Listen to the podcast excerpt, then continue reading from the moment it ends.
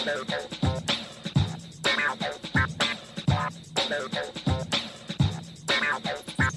folks, welcome to this week's episode of The Boundless Show. Lisa Anderson here with you. And as I often do, I want to give you a little preview of what is coming up on the show this week. So for our inbox, we have a single listener who wants to know if there's a way she can become better friends with some of the moms who are her age in her church and kind of bridge that gap a little bit.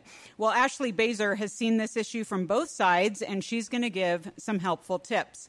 And then for our culture segment, we have a discussion on overcoming perfection with one of our counselors, Tim Sanford. And interestingly enough, he's also going to define the difference between fear, anxiety, and panic as part of this conversation, so you won't want to miss it.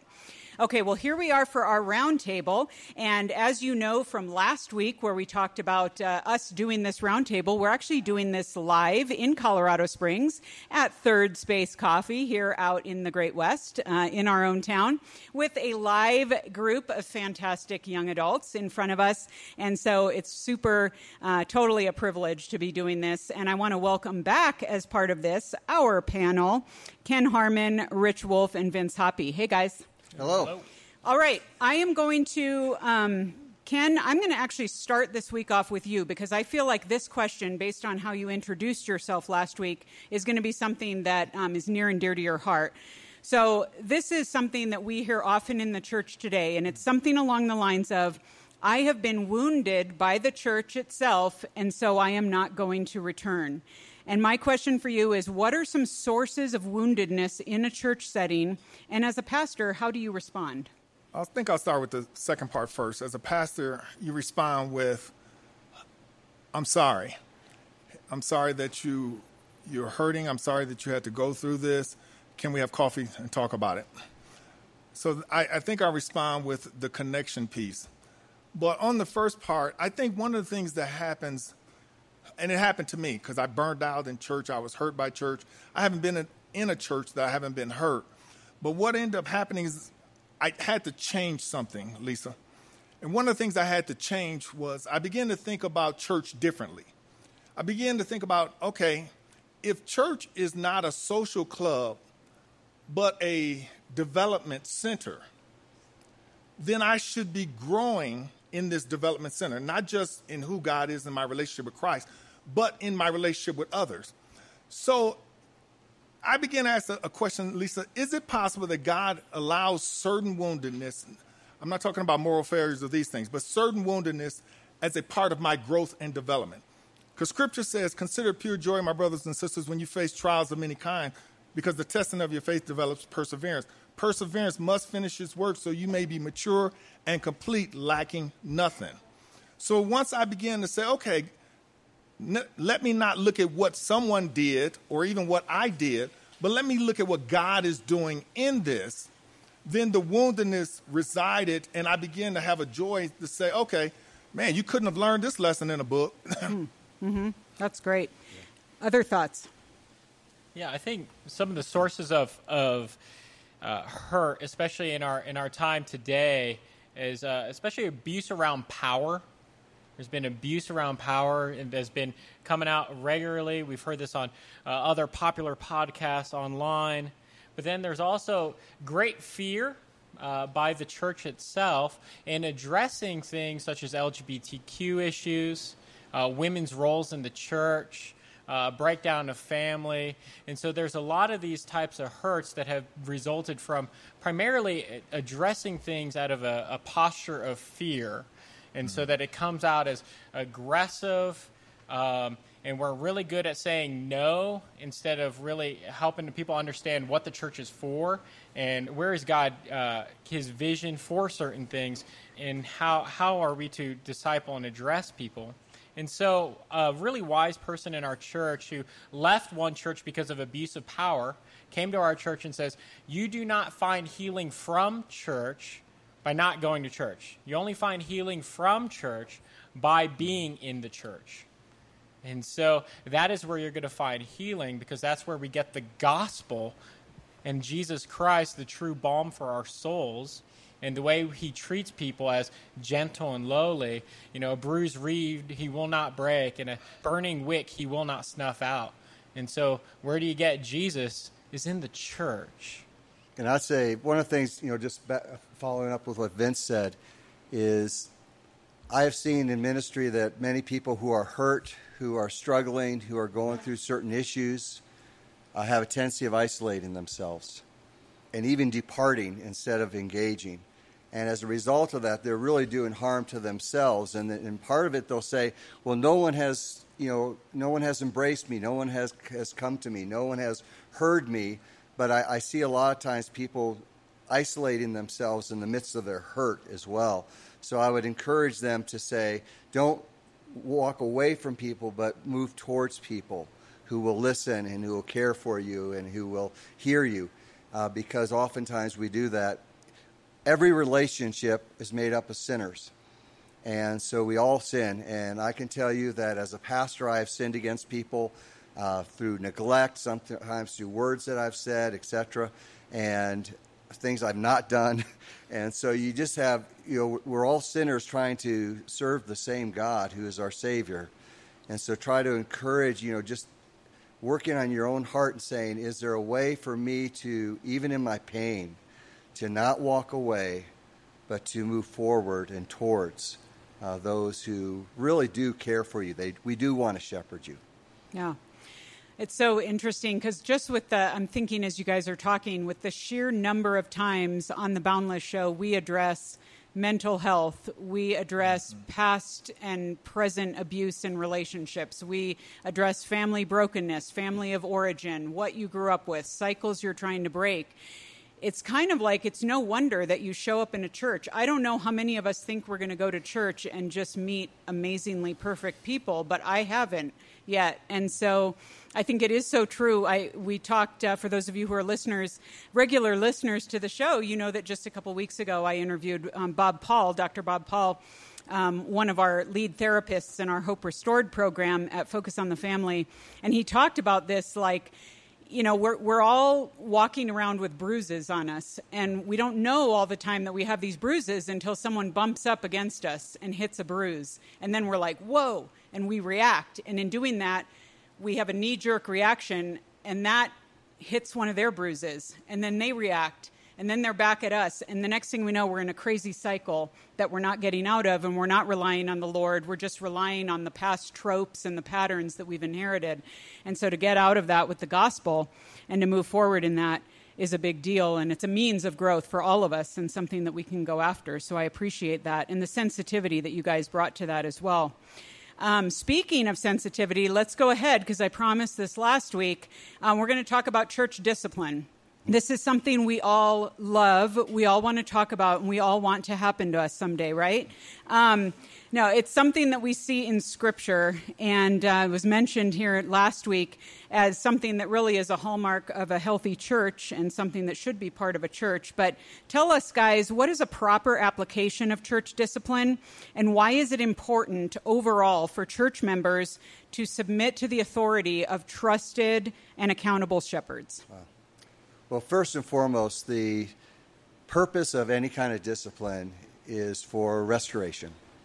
It's for the person who has failed in one way or another to be restored and renewed first to God and then also to the body of Christ. So that's the always the main purpose. It's never to be um, vindictive. It's never to be an attack. It's always for the sake of, of shepherding that person to a greater walk with Jesus Christ. And so that's first and foremost. You know, that's what we always say is this is the purpose. And it's wonderful when that happens. It really is. It's a picture. In fact, there's in our church, we had a situation where we actually had excommunicated a man from the church because of, of his relationship with his wife. And fast forward seven years about, and he has grown, and he has repented, and he has reconnected with his ex-wife, and they are now remarried, and he is a man who just loves the gospel of grace and is now serving his wife beautifully. Now that is, for me, is like one of the greatest pictures of what discipline should be uh, when it when it's able to be worked out. It's always by grace. It's with gentleness. It's with love. It's with the whole purpose that they come and are restored first and foremost to God, but then also to the body of Christ. Yeah, so my, my approach to the question is, is definitely a little bit different because my background is in uh, human development. And so for me, discipline equals development. It's just how, there's no other way to put it. Discipline equals development.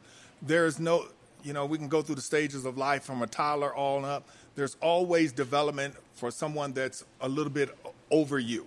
And so submitting to discipline, there's a simple question is, do I want to be developed? Do I want to be developed? When I when I accepted Jesus as Lord, I didn't know anything about church. I had no clue about church. I didn't know nothing about church. Uh, my first uh, Bible study, they said, turn to the book of John. I leaned over and said, I didn't bring that book. I, I only got the Bible because I didn't know anything about that. But I did know one thing. I knew my life was a mess.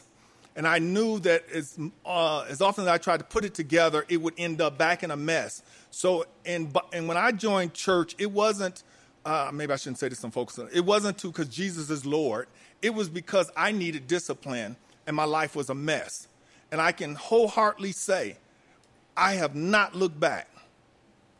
And I have, have no regrets because my life had some, now has something that I never knew I needed, which was purpose.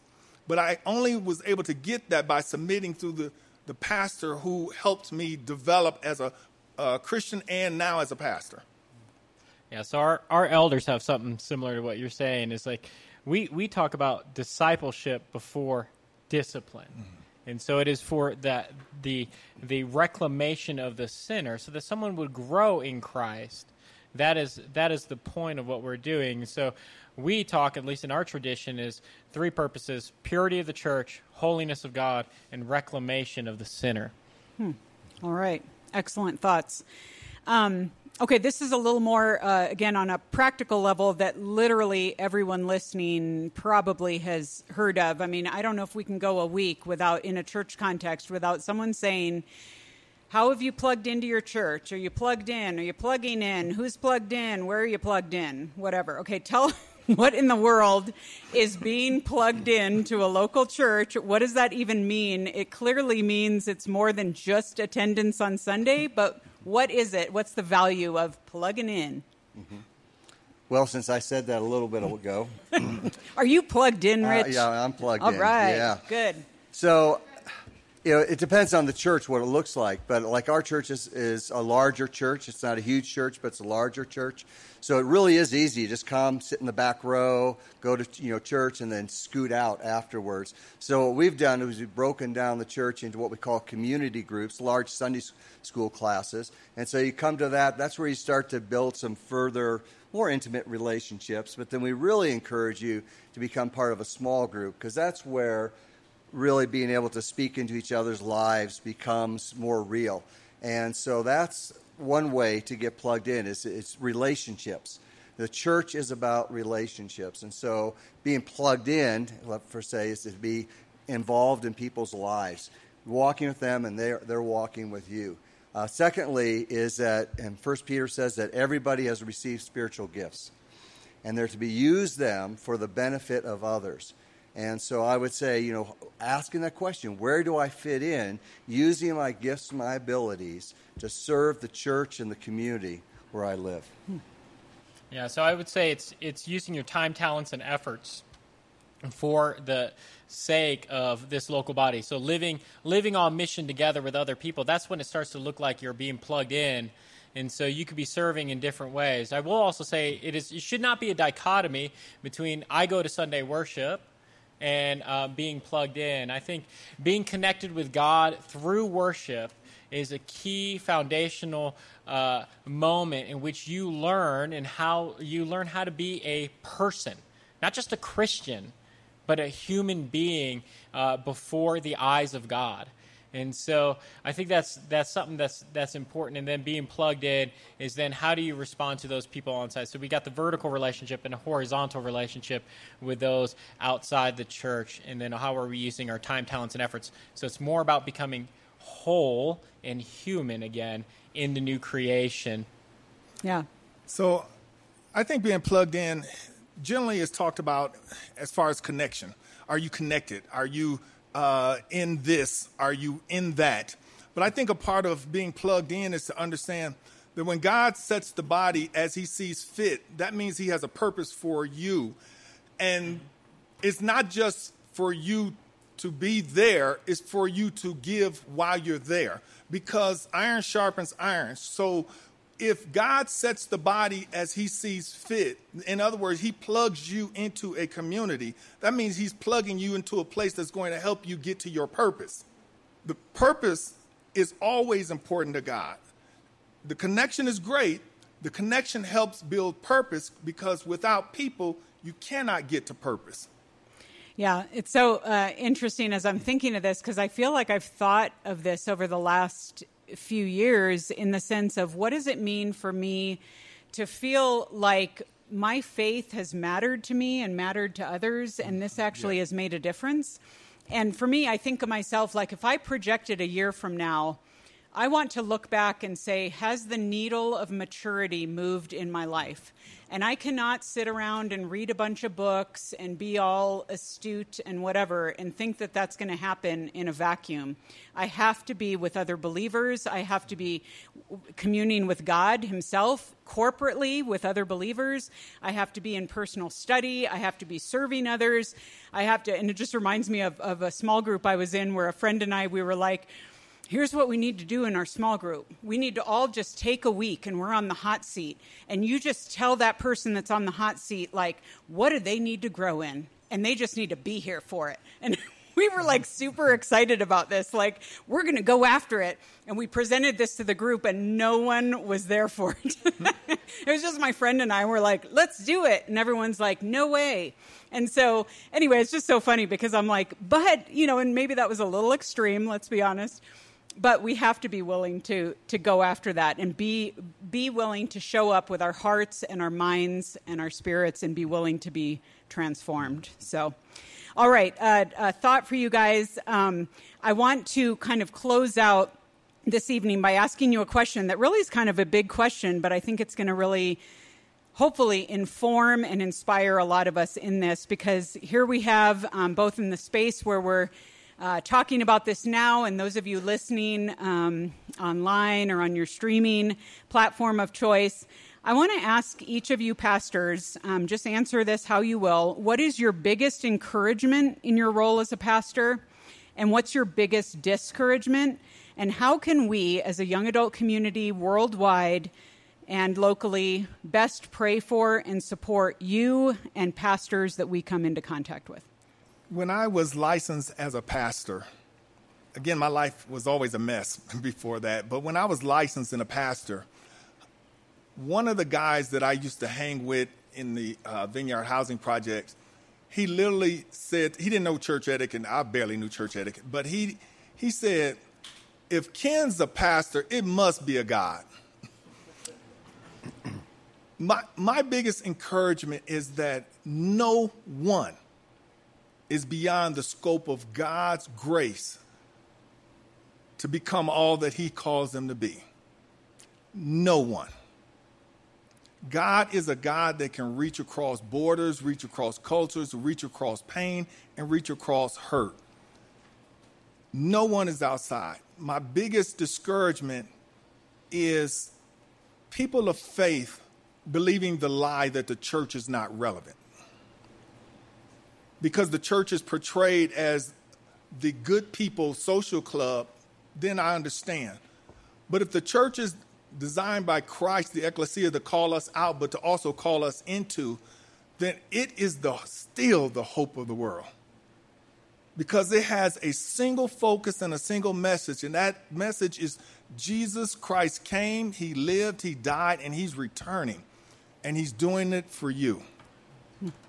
I think the greatest encouragement that at least I get as a pastor is when people talk to me about how God is working in and through their lives and just seeing how God is working. I think that is super helpful for me in knowing what I'm I sometimes I feel superfluous. Like let's let's be honest. I mean, they're trying to replace pastors right now with computers.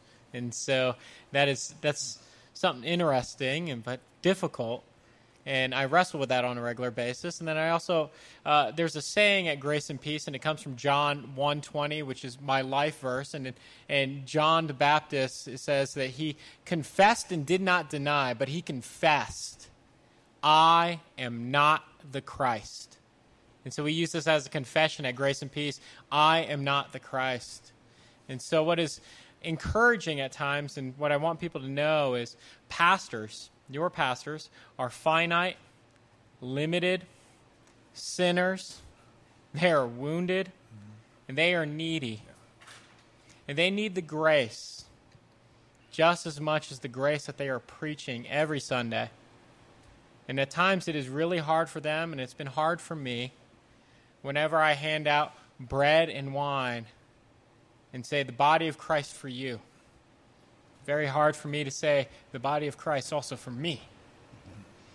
And one of the things that you can do then is understand and let them know that you understand that they are limited and wounded, and they're finite. They are not the Christ. Right. Probably one of the things that encourages me the most is to see people uh, grow in their faith in Christ and just have a, a, an exuberance of who He is and what He's doing in their lives. And especially you find people who who are hurting and who are struggling, and yet they find that, that Christ is enough, is sufficient. And so when I see that happening, and it just excites me and allows me to be, uh, you know, just so built up and encouraged uh, in the ministry. Uh, discouragement is one of the things that uh, there's been several articles in what's called By Faith magazine uh, recently that has talked about the fact that the majority of pastors have no one to go to. Have no real friends, you know, especially like in the church. Uh, one of the advantages I have is I was a, while I've been a pastor for many years, I was a missionary, so I was in the church, but I wasn't on staff at the church. So I had a group of men who just were really dear to me and just very have a, we had that really neat relationship where we could speak into each other's lives. We were in Bible study together and so on. And several of them are elders, and so when I came on staff, I still had that relationship, and it's changed a little bit now because I'm always a pastor. And so when I go to a friend's house, the pastor hat doesn't always come off fully.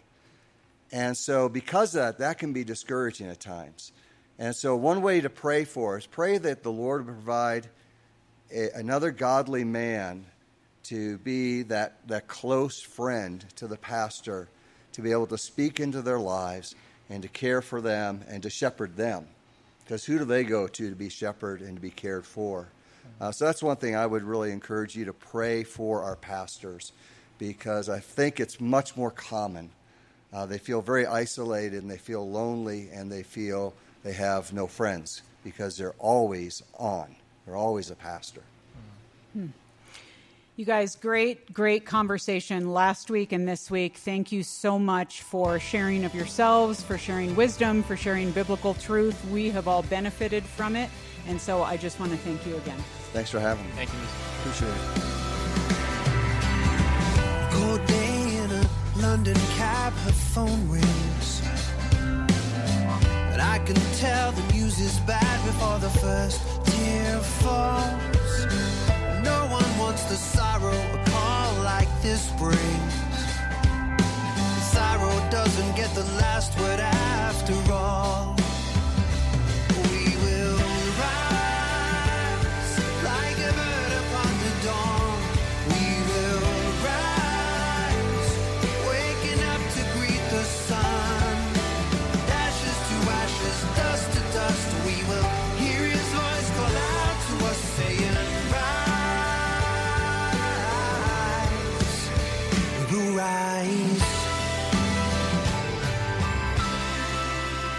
well, folks, uh, we are here for this week's culture segment with one of our own. He is on staff at Focus on the Family. His name is Tim Sanford. We have had him on the show before, often to answer inbox questions, as so many of our counselors do. But this time around, we want to have a conversation with him on specifically worry, fear, perfectionism, all the things that come around those three terms, which I know there are many of us that are like, oh, no, I don't really struggle with that. Well, just wait until you hear us have this conversation. Uh, Tim is a licensed professional counselor. He speaks. He's an author. uh, pastor, and he has done much here uh, at Boundless and beyond, really to help people move towards greater health and, and understand uh, really God's role in that. So, Tim, welcome back to The Boundless Show. It's good to be back, yeah. Woo, woo. Always great to have you. So, um, well, I'm going to jump right in here because I think um, it's not that we often just like dip into a dictionary and say, you know, today I really want to know the definitions of anxiety, fear, panic. Um, many of us will assume they're the same things because we know, we talk about this a lot at The Boundless Show, how especially for our audience, so millennials, Gen Z, younger generations, um, incidences of mental health struggles, mental illness and stuff. This is not something that is foreign to us. Many in our audience struggle with depression, anxiety, all of that. So I want you to, uh, it seems like when we talk about some of these terms, whether it's anxiety, maybe fear related to something, panicking about something, we think of them as the same thing, but they're actually not. Go ahead and give us a, a definition so we know what we're going to be talking about here. Well, good. And and sadly, a lot of clinicians intermix the words, too. Okay. So uh, it's not all you guys' fault. We okay. kind of taught you wrongly. That. Yes. Thanks for okay. sharing the blame. Okay. Um, fear is when there is a real and a present danger. Hmm. Keywords, real, so not imaginary, not maybe, and present. It's right now. Hmm. So if a bear bolted into the studio here, that's a real present danger. Mm-hmm. And I hope you have some fear. That's mm-hmm. the run, Forrest, run part mm-hmm. of your downstairs brain fight or flight.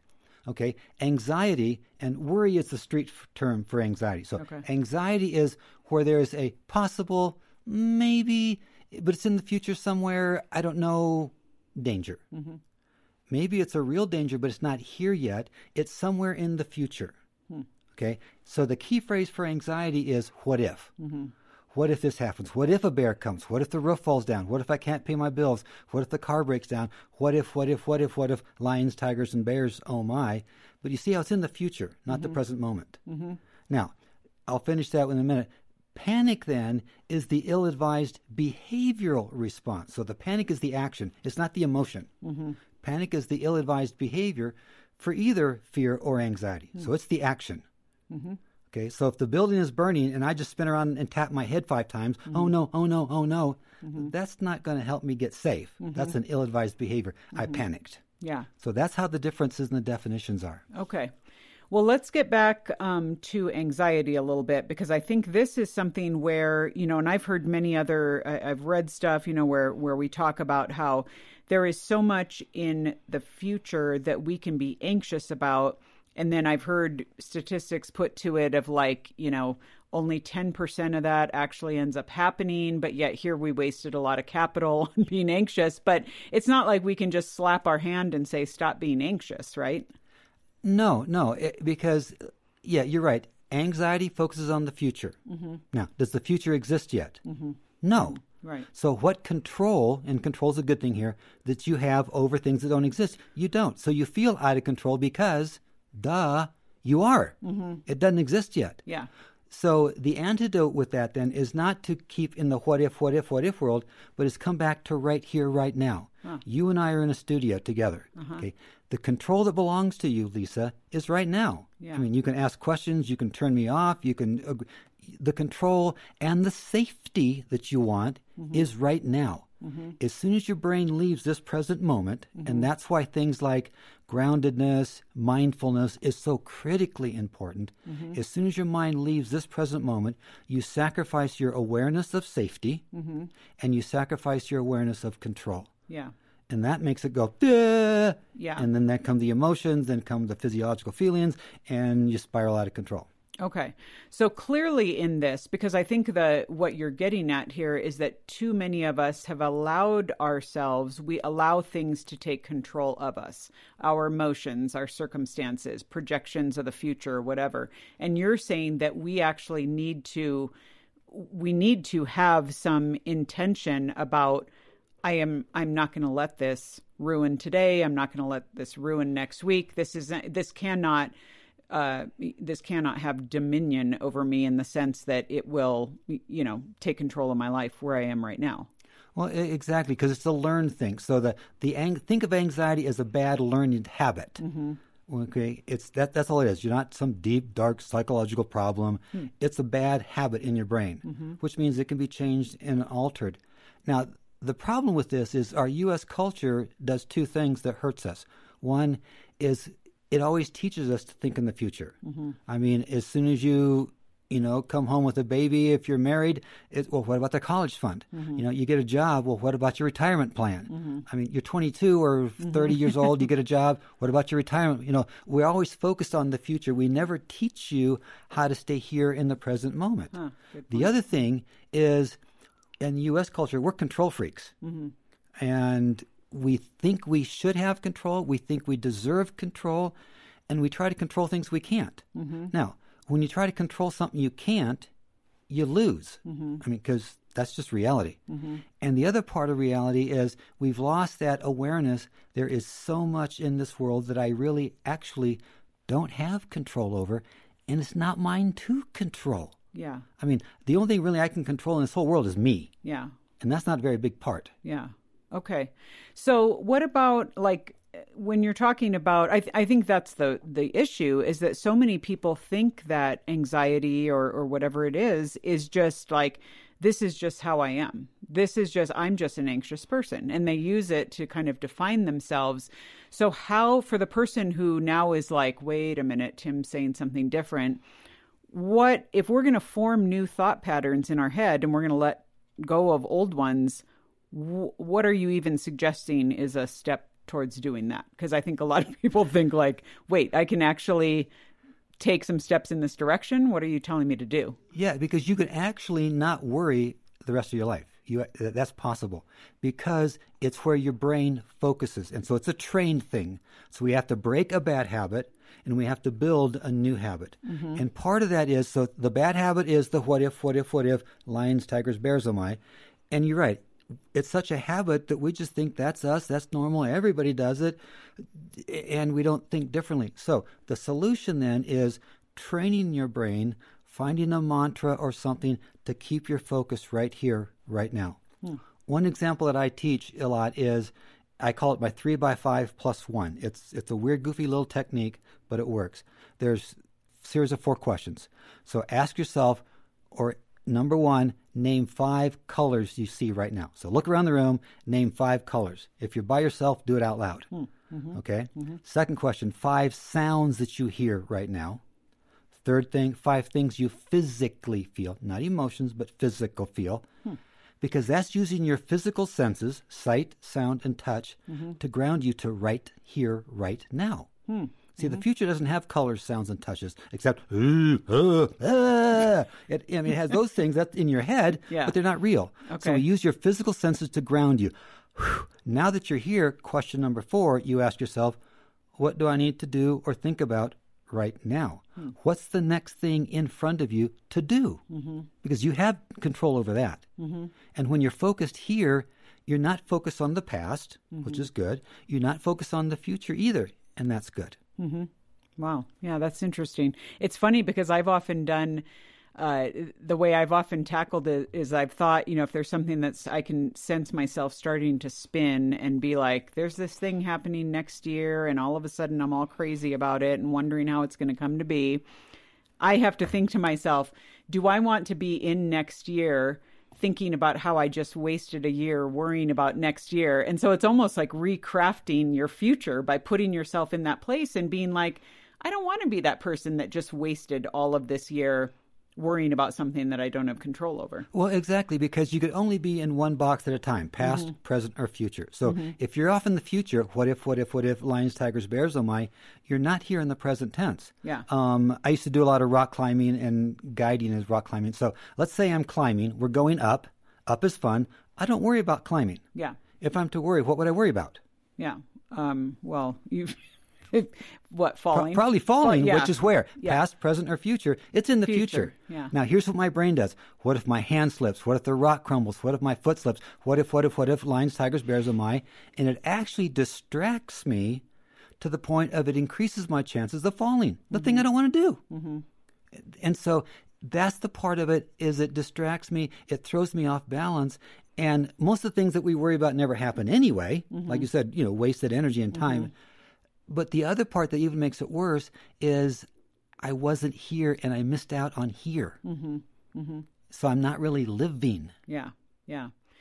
Okay, well, I think we have to tread into the space of um, the concept of perfectionism in light of this. Now, you did um, you did mention the word control, which I think often goes hand in hand, and and expectation. I mean, I think that there is, and again, this is like you guys who are listening, this is right where you're living, because I hear this from you all the time, that the expectation of younger adults to know everything, be in everything. I mean, we have FOMO for a reason. You don't want to miss out. You want to experience everything. You want to be that person that's constantly learning. As a result, you are, you know, you're getting burnt out.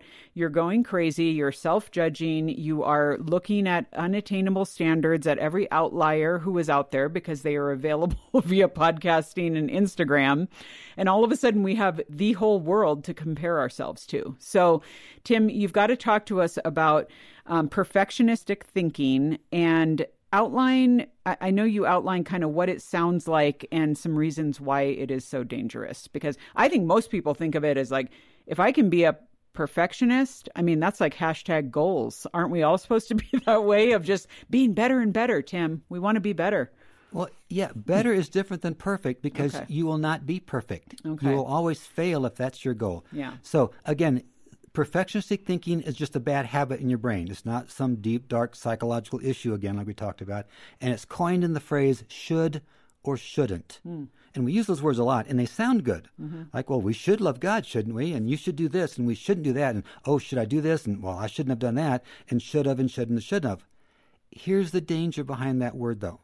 It creates a black or white, right or wrong, do or die world. Mm. And so at best, Lisa, you have a fifty percent chance of being the idiot every single time. Mm-hmm, mm-hmm. That isn't helpful. So it's dangerous because there's always a second sentence. There's there's three reasons it's dangerous.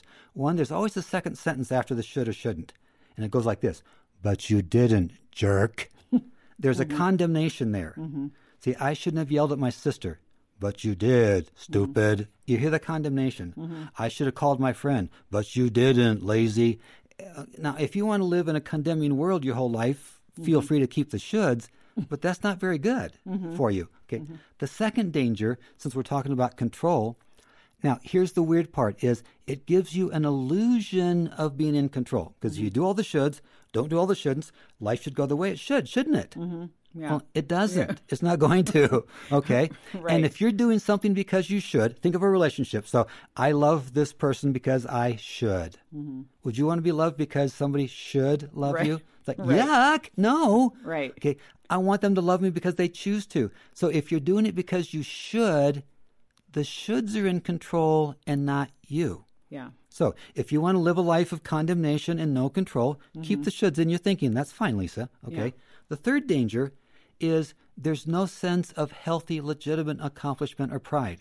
Mm. If you did it because you should, it's like, well, Lisa, you're a Christian person. That's what you should do. Mm-hmm. That's the least what you should do. Right. Versus, well, I did it because I chose to.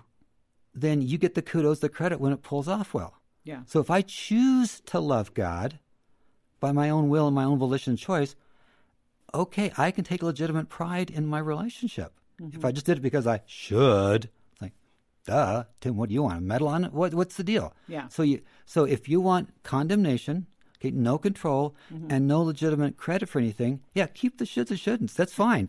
Yeah. Okay, now I'm trying to be the, the, the vacuum salesman here, because I'm trying to set you and your audience up for uh-huh. the alternative here with that, okay? Yeah. So if you want, yeah, keep the shoulds or shouldn'ts. It's not a good, healthy way to live. Yeah. Well, which is funny because um, even if you were very good at keeping a tally sheet and doing your shoulds most of the time, other people aren't going to do their shoulds, and so they're not holding their part of the bargain, and then you're just mad at them because and you're like, they're going to add some shoulds onto you that aren't on your list because right. you should listen to them, particularly if they're an authority, shouldn't you? Yeah. And then you should do this, and then you shouldn't have done that yeah. according to their list as well. So the list becomes endless. Yeah. Okay, so here's my friend who I just had a conversation with the other night about how she literally, Tim, lies in bed at night and reviews her entire day and all the ways that she messed up and the ways that she should have done things differently. And why did she say this to this person? And because you shouldn't she have. Said that, Well, and even if she thought, she's like, well, I'm sure that they took that the wrong way, and now they're mad at me. And because if they, they don't... shouldn't take it the wrong way. Do you, do you hear the shoulds? Yes. Yeah. So, okay, help her. How is she supposed to re-script that? So one, she can eventually get to sleep, and two, she can just get off this crazy hamster wheel of projecting out the way people are thinking about her and the way she should be doing things. And, and to say... you shouldn't think that way is not going to work. Right. Okay. Probably not. Stop no. it doesn't work. Because so she's we, a bo- she's a card carrying perfectionist. She will tell yes. you that. Well, I, I'm the preacher's kid, the missionary kid. I was born having to be perfect because okay. you know that that's part of my dilemma yeah. there. So we have to trade it out. Okay. Again, it's a bad habit, so we replace it with a new good habit. Now, habits are built off of repetition over and over again. Hmm. So here's the three options that I would suggest to your friend. Okay. The word could, the word or the phrase, I wish, or I choose. Hmm. See, I shouldn't have said that to my friend. But you did, idiot. There's a condemnation. Okay, I wish I wouldn't have said that to my friend. Hmm. Now, that's still a true, accurate sentence, actually more accurate than the other one. And so I can feel bad, I can feel sorry, mm-hmm. but there's no condemnation. Hmm. See, we should love God. Well, I choose to love God. Now, who has the control there? I do. I choose to love God. So the control is mine. And then when my relationship with God is good, I get the credit for it because I worked hard. So could, I wish, I choose. And so now, just because you hear this broadcast, it's not going to instantly change your brain. Mm-hmm. Again, a bad habit. Mm-hmm. So here's what I encourage your friend to do is every time she says the word should or shouldn't or thinks it, the ones that she catches, don't beat yourself up because I shouldn't be saying should now, should I? Mm-hmm. No, whoa, whoa, whoa, whoa, whoa. Okay. Just rephrase the sentence with could, I wish, I choose. Hmm. Whether you catch it right away, whether you catch it an hour later, whether you catch it at night, mm-hmm. okay, just rephrase that sentence. That's all you need to do. Mm-hmm. You're not going to catch all of them and you don't need to. But it's that transforming of the mind, as Romans talks about, that that's what you're doing. Mm-hmm. Yeah, you're exchanging the lie for the truth over and over and over because I shouldn't be saying should anymore, should I? And I shouldn't be worrying now, should I? And now I start to worry that I'm not going to stop the shoulds, and the two get together and they bang, beat up on you, and she'll never get to sleep. Yeah. So could, I wish, I choose. That's the new mantra for your friend. Okay, that's good. Okay, so also help her, because I, I can tell that when she's going to listen to this and she's going to already start um, getting worked up over the fact of, okay, but Lisa, I hope Tim isn't telling me that all of us as believers then are just supposed to like lie around and be slackers and be like not care about other people or care about any kind of, you know, achievement or anything like that.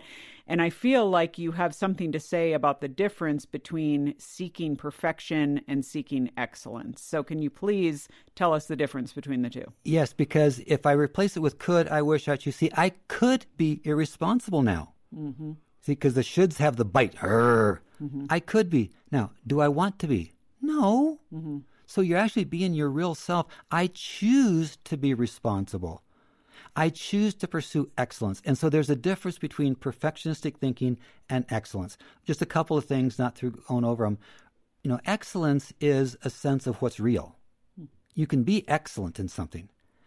Perfect is that idealistic, the shoulds and shouldn'ts. It's I, you're, you're never going to get there. Mm-hmm. If you're a pianist, you can play a piece excellently. You can play it with passion. Is it perfect? No, because you know I could play it a little bit differently. Mm-hmm. So one thing is realistic versus idealistic. Again, could, I wish, I choose versus should or shouldn't thinking. Um, the tone of voice is very different. With excellence, it's a desire. It's what you're reaching for. Hmm. Versus perfectionism is what you're trying to avoid, and it's a demand. So if I'm your coach and I'm a perfectionistic coach, I'm going, all right, team, whatever you do, don't lose. Mm-hmm. You shouldn't lose. You mm-hmm. shouldn't drop the ball. You shouldn't make a foul. Mm-hmm. How encouraging is that? Yeah. Versus, team, you've practiced hard. You can do this right. Go all out. Go and win. Mm-hmm. You hear the difference in the tone of voice. Um, excellence allows for the process. You're growing, you're learning, you're improving, and it allows for that. Perfectionism, no, it's the bottom line only. You're either perfect or you're the idiot, mm-hmm. you know, with that.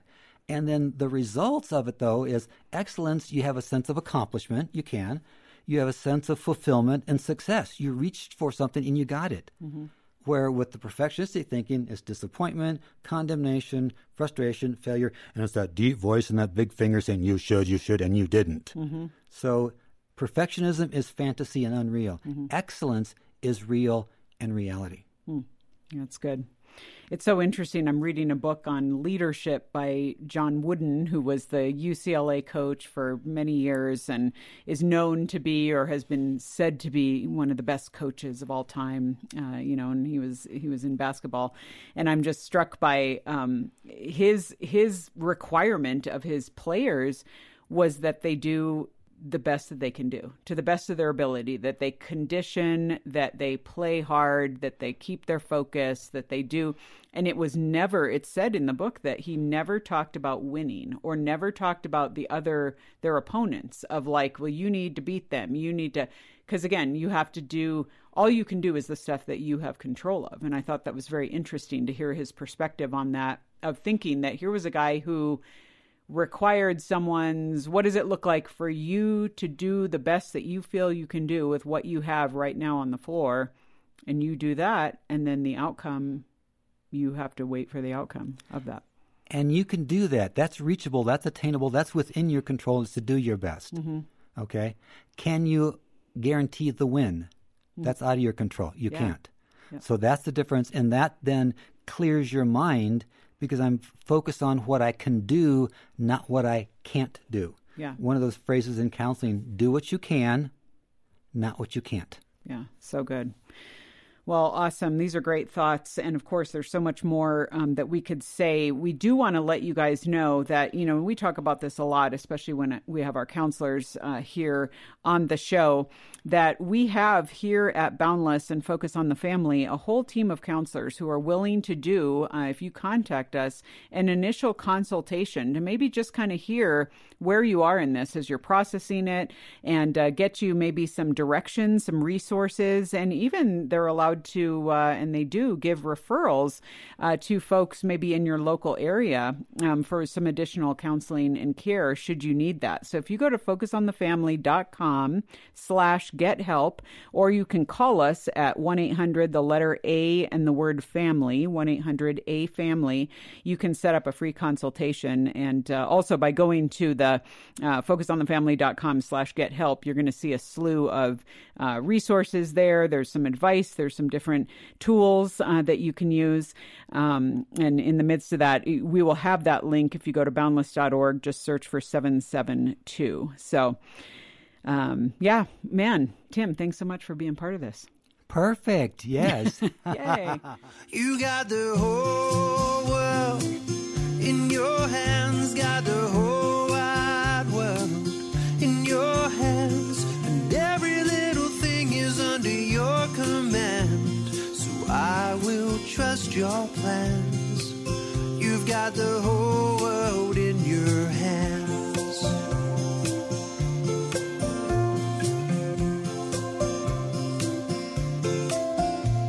It's the hardest thing, it's a constant fight in a world that moves at the speed of life, to slow the chaos down.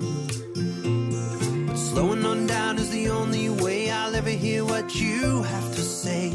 Need to hear you now, 'cause you've got all of this figured out. You've got the whole world in your hands, got the whole wide world in your hands, and every little thing is under your command. So I will trust your plans. You've got the whole world in your hands. You've got the whole world in your hands. Well, folks, we are finishing out the show by opening up our inbox, and we have got a fun guest here this week to answer this week's question, which came from one of you. I have Ashley Bazer here. Hey, Ashley. Hey, Lisa.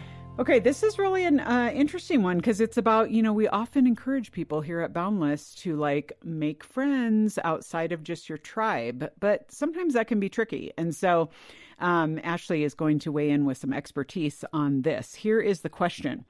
How can I, as a single woman, become closer friends with some of the young moms at my church who are my age, especially when I don't have that much experience around kids?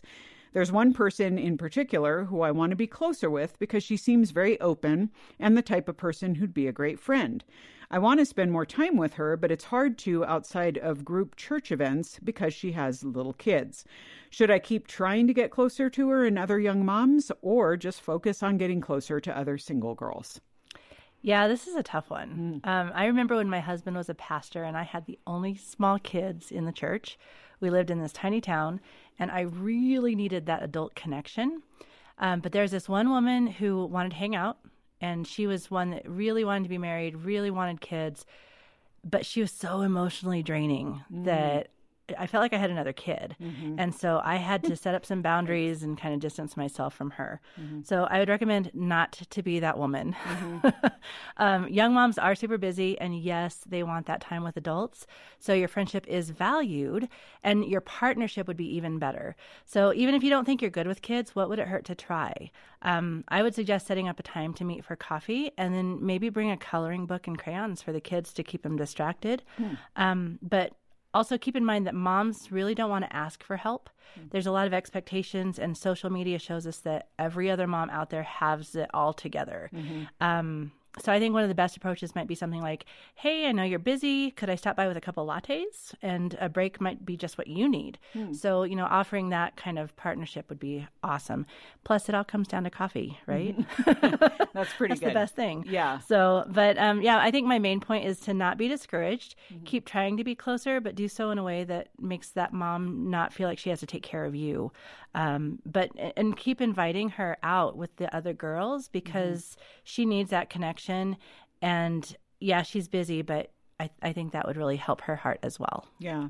Well, and I'm so glad that you answered this question, Ashley, because I know that you, you know, you lived life as a single woman, mm-hmm. you know, before getting married. So you've seen definitely both aspects of this. It's not like Absolutely. You were just like twenty and got married and you're like, all I know is, you know, being a mom with young kids. And so that's cool. But I really love that, the the willingness to enter into the mom's world and just be like, it doesn't always have to be super exciting. Maybe right. you can just go over, like you said, bring a latte while you guys are, you know, she might be doing some laundry or cooking dinner or whatever. And it's just a chance to hang out and make it attainable right. for both of you. Right. And that small gift will go a long way. Yeah, I think that's great. Yeah. So well, great thoughts um, from Ashley on that. And again, you know, it doesn't mean that everyone's going to be your friend. It doesn't mean that all of these are going to work out, y'all. But giving the time and attention and just saying, like, I actually think you're an interesting person and I would love to get to know you, really goes a long way, especially for young moms who will often feel like their identity is so tied up in just being yes, a mom. And yes. that's all that they do. And that's all they, they would love to talk about something other than sippy cups, you guys. So maybe give them a chance to do that and be a listening ear. So Ashley, thanks so much. You bet. Well, you guys, um, that is it for this week's show. A lot of stuff packed in um, as always, but of course we want to hear from you. You write to us at editor at boundless dot org, and maybe we can answer a question that you might have in the future. You can also go to boundless dot org and search for questions we've answered in the past. We love learning from you and from each other, and this is a great way to do that. In the meantime, I will see you around next week. I'm Lisa Anderson for The Boundless Show. The Boundless Show is a production of boundless dot org. Focus on the family.